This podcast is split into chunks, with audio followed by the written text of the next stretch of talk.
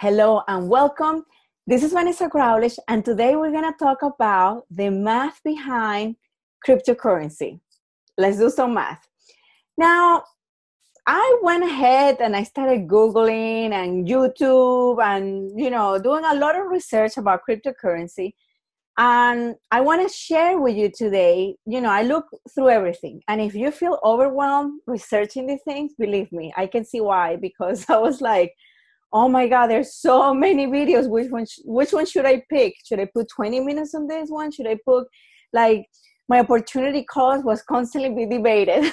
But uh, you know looking at cryptocurrency. So i decided just to you know find the white paper that the bitcoin founder um, made which um, he actually published this in 2008 satoshi nakamoto and the paper is called it's a white paper and a white paper basically is when you are like an authority or someone that you know does knows very well what you're doing and then you are like i have this proposal. So a white paper basically you know has to be very clear has to be efficient effective. And today i want to share with you the white paper that and i'm going to say his name again i always forget the first name satoshi nakamoto wrote about bitcoin. Why because I felt that all the information that, you know, I was really trying to find like something simple and there was so much that I said, why not going to the original white paper? So let's go ahead and read it. I think that um, it's actually only nine pages. You will think that Bitcoin will have, you know, this huge white paper, but I'm going to tell you the white paper is called Bitcoin, a peer-to-peer electronic cash system I'm going to show you, we're going to read it, we're going to analyze it. And basically this is what this is what this episode is about. The white paper of Bitcoin. This is the beginning. From here, we can actually understand a little bit more about it, and then uh, you know uh, do other podcasts, and then start doing financial analysis to see exactly where the value starts going up, starts going down, and it's just going to be a lot of fun. So, but first, let's start talking about Bitcoin because this is basically what started everything. The first thing I want to sh- I want to tell you is that the word crypto, um, which it sounds from like you know from like the death to put it away, it's actually a, a Greek word that means hidden, basically like a secret. So this is the reason why we call it cryptocurrency. So that's step number one. Let me go ahead and share the screen, and this is the white paper written by Satoshi Nakamoto, August uh, 2008. He publishes this paper. Look how beautiful. He even has an email address. I don't even know if that works anymore. But let's first read the abstract. When you have a white paper or, or a research paper, the abstract basically takes everything in consideration and it, it, it just gives you like an overview of what the white paper is going to be. So let's read it. So the abstract says a purely peer to peer version of electronic cash will allow online payments to be sent directly from one party to another without going through a financial institution. So, this is how he starts the paper. This is basically the hook saying, like, look, what about if we can go ahead and just exchange, uh, um, you know, a medium of money or like, you know, something that we both consider value, but instead of using a bank, maybe we have a peer-to-peer electronic cash system. So let's continue. So then he says, digital signatures provided part of the solution, you know, like when you were doing like the online transactions. And then but he says, but the main benefits are lost if a trusted third party is still required to prevent double spending. Now, double spending means that, uh, for example, when you have a dollar, dollars obviously they are counterfeited right? Like you know people make uh, fake dollars. So double spending means that you have like one cryptocurrency or like one bitcoin and then you try to give it to a and you try to give the same value to b. So that's basically what double spending is. Try not to cheat the system to get one coin into two people when you only have enough you're basically trying to pay two coins when you only have one coin available to put it away so that's what he means about double spending um, now, how do they do this? So then we go. The network timestamps transactions by hashing them into an ongoing change of hash based proof of work. Now I have to Google to figure out what was hash and was, uh, you know, proof of work and what I understood about hash. I'm not a programmer. I'm just literally reading the white paper and understanding it with like zero knowledge of this.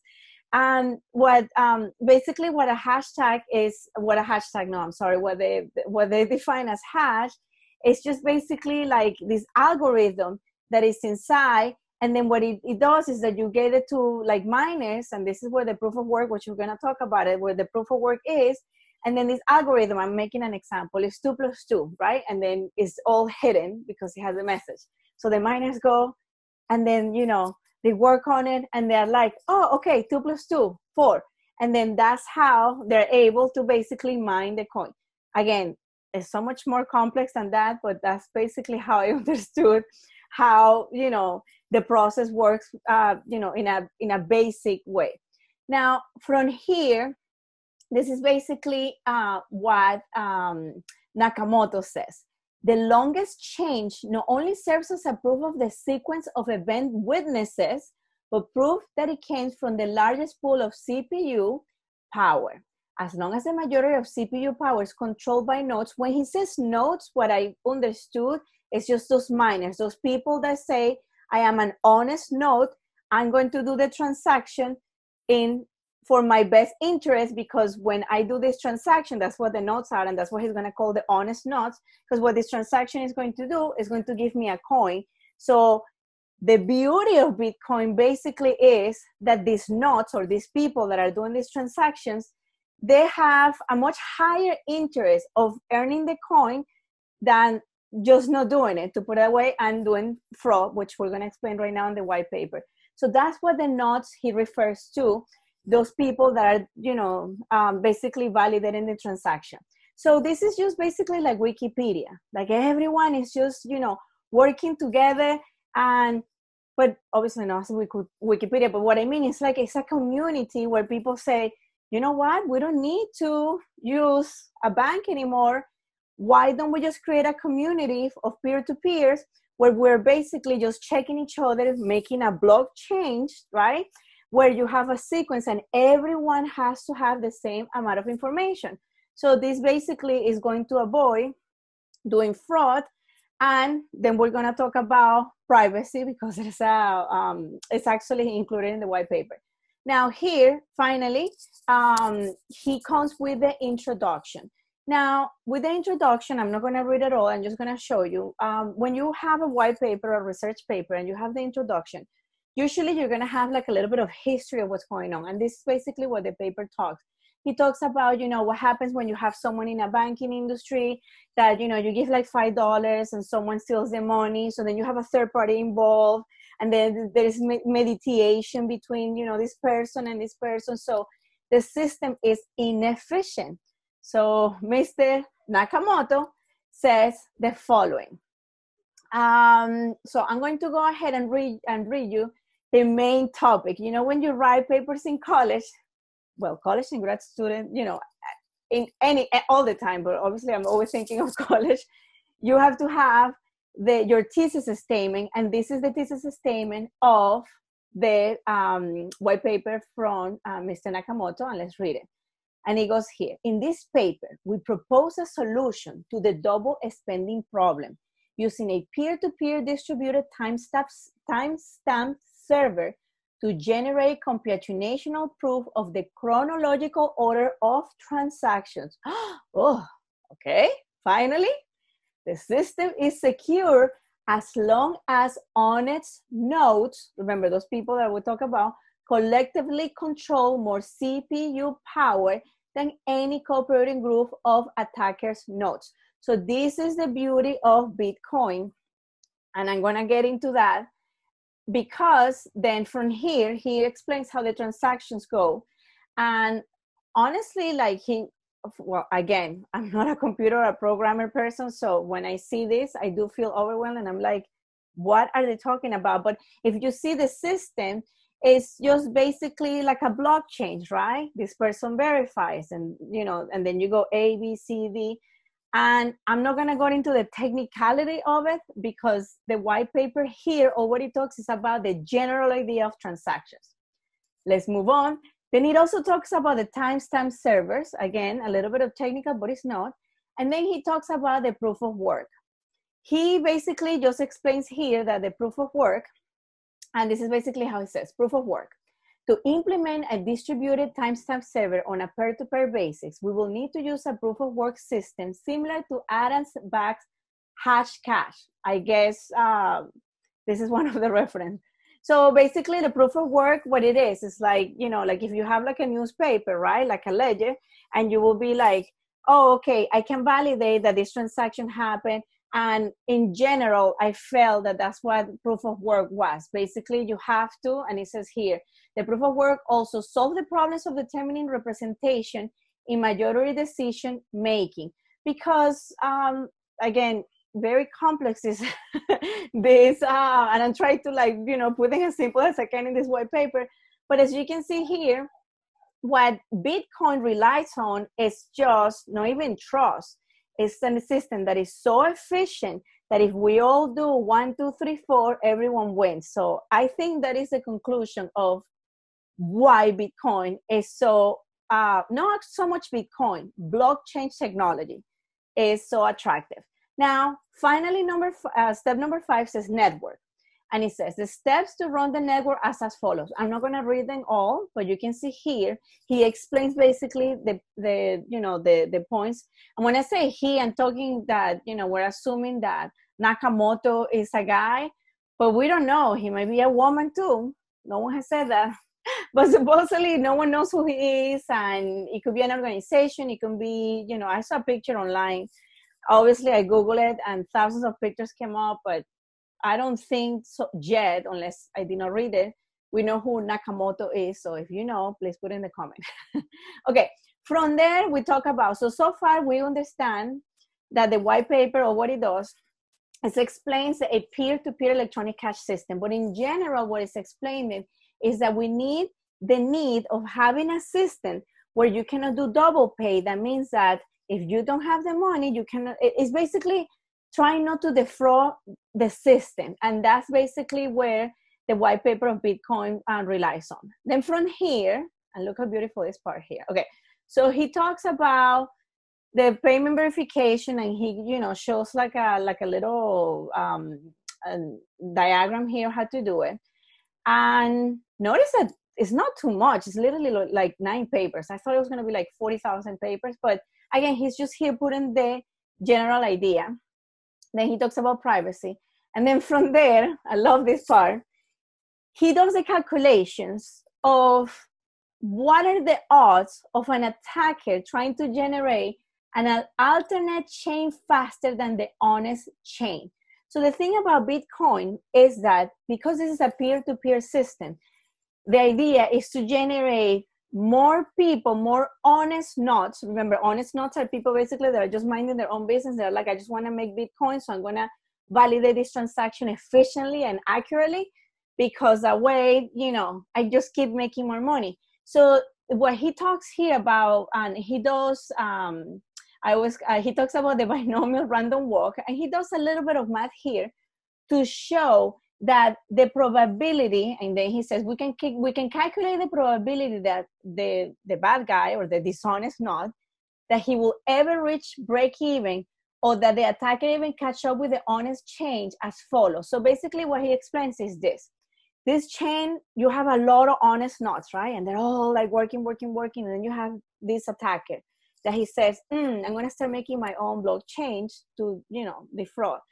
Well the problem is that you have because you have your p which is the probability of an honest node to find the next block is higher these people are motivated to make money than the one from the attack to do it to basically and then they explain the whole process of how he can cheat the system and he explains it here that it takes so much because the odds are against you know against him of doing a, a fake change that this attacker, again, because the system is not based by trust, but by efficiency, is more efficient by just being honest and just making money out of the coins that trying to basically attack the change. And in the white paper, he explains here why. He shows the, the you know probabilities, and we finally have the conclusion. And here we go. We have proposed a system for electronic transactions without relying on trust. We started with the usual framework of coins made from digital signatures, which provides a strong control of ownership, but it is incomplete without a way to prevent double spending. So here he's saying that yes, we had the digital signatures, but the problem was that people could counterfeit the signatures and then you have the double spending problem. And this is what he says. To solve this, we propose a peer-to-peer network using proof of work to record a public history of transactions that quickly becomes computationally impractical for an attacker to change if honest nodes control a majority of CPU power. So that means that in order for Bitcoin to be uh, safe or any cryptocurrency, you have to have more honest nodes. And by by default, because humans should be rational, right? In economics, as we assume, there it's much easier for them just to create the coins and just be honest and try to break the blockchain. Um, from here, he just basically also adds, it says, um, nodes can leave and rejoin the network at will, accepting the proof of work change as proof of what happened while they were gone. They vote with the CPU power, expressing their acceptance of valid blocks by working on extending them and rejecting invalid blocks by refusing to work on them. Any needed rules and incentives can be enforced with consensus mechanisms. So this is the other thing about Bitcoin. You're trying to be decentralized, right? And try to give, um, you know, the power to, um, I guess, more nodes, right? In order to make a decision.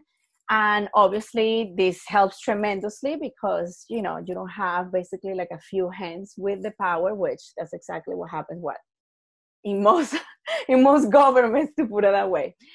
I hope you enjoy. Let's um, just recap about uh, this incredible white paper.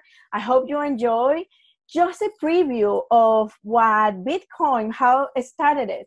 I can imagine when this guy or this person or this group just could publish, and only if they knew that they were going to just change the world forever. I think the value of Bitcoin comes from the blockchain technology. I feel that there's so much to learn and i feel that in the next 10 15 years this is just basically going to be the new thing going on right? We're going to be teaching kids how to how to do cryptocurrency and all that. So this is basically the main reason too what i wanted to do this podcast because i have a five year old and I'm gonna start, you know, doing some coding with her. I am in zero. I have no idea of coding programming. I did take a C++ class once for as an elective, and I don't know what I was thinking because I should have just taken music or something easy. But I was like, oh, I can do it. Oh, it was just awful. I love programmers. I love you because seriously, it's like a job. You have to like sit down, and you're basically all the time having a relationship with a computer. This is all for today. Thank you so much for listening. We're going to be doing more cryptocurrency podcasts, the math behind Bitcoin and all that. And I'm going to be doing a financial analysis. We're going to go ahead and run all that data of maybe the last five years just to see the fluctuation of the prices, to see if we can find any deficiencies, and just to have fun. Thank you so much for watching, and I'll see you next time.